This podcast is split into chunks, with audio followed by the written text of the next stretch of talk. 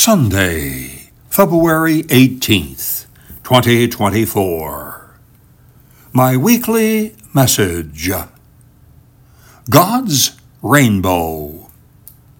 In today's first reading from the book of Genesis, God sets the rainbow in the sky and says, I set my bow in the clouds to serve as a sign of the covenant between me and the earth.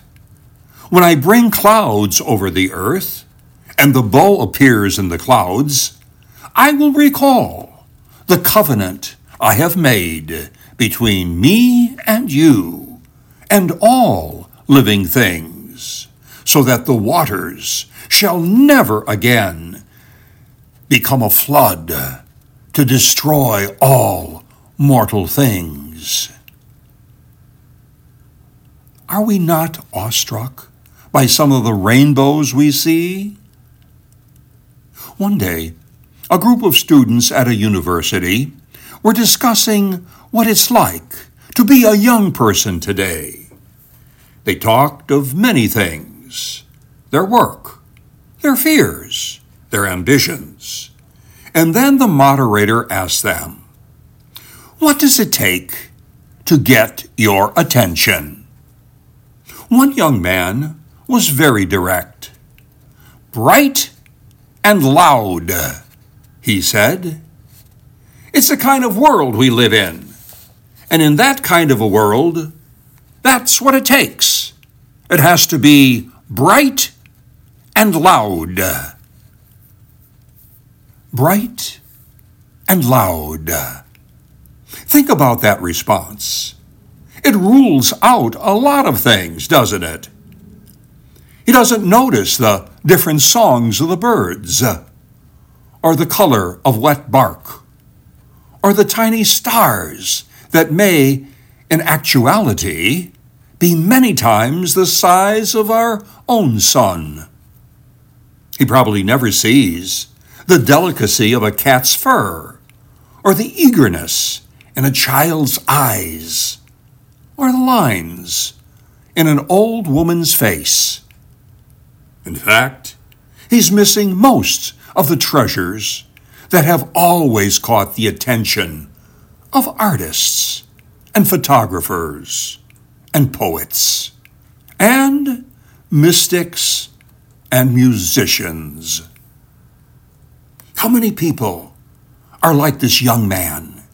And miss the most intricate wonders of our environment because they only stare at a tiny screen all day. Is our secular culture breeding people who have no eye for the lilies of the field, who no longer make the connection between all these delights and the God who fashioned the world?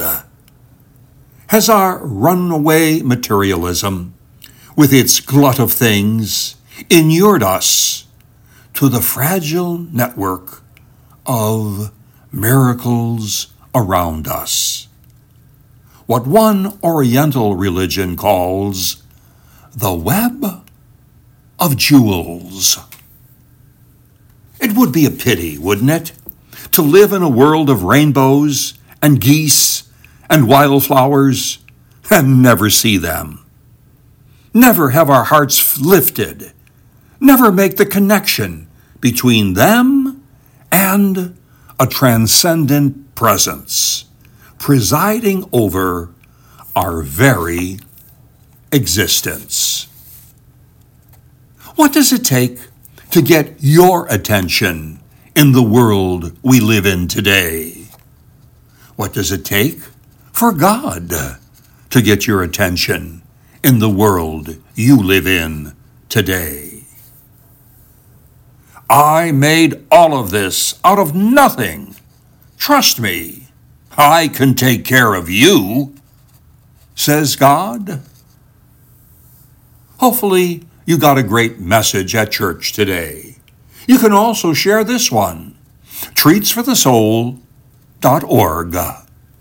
And please do listen to my podcast.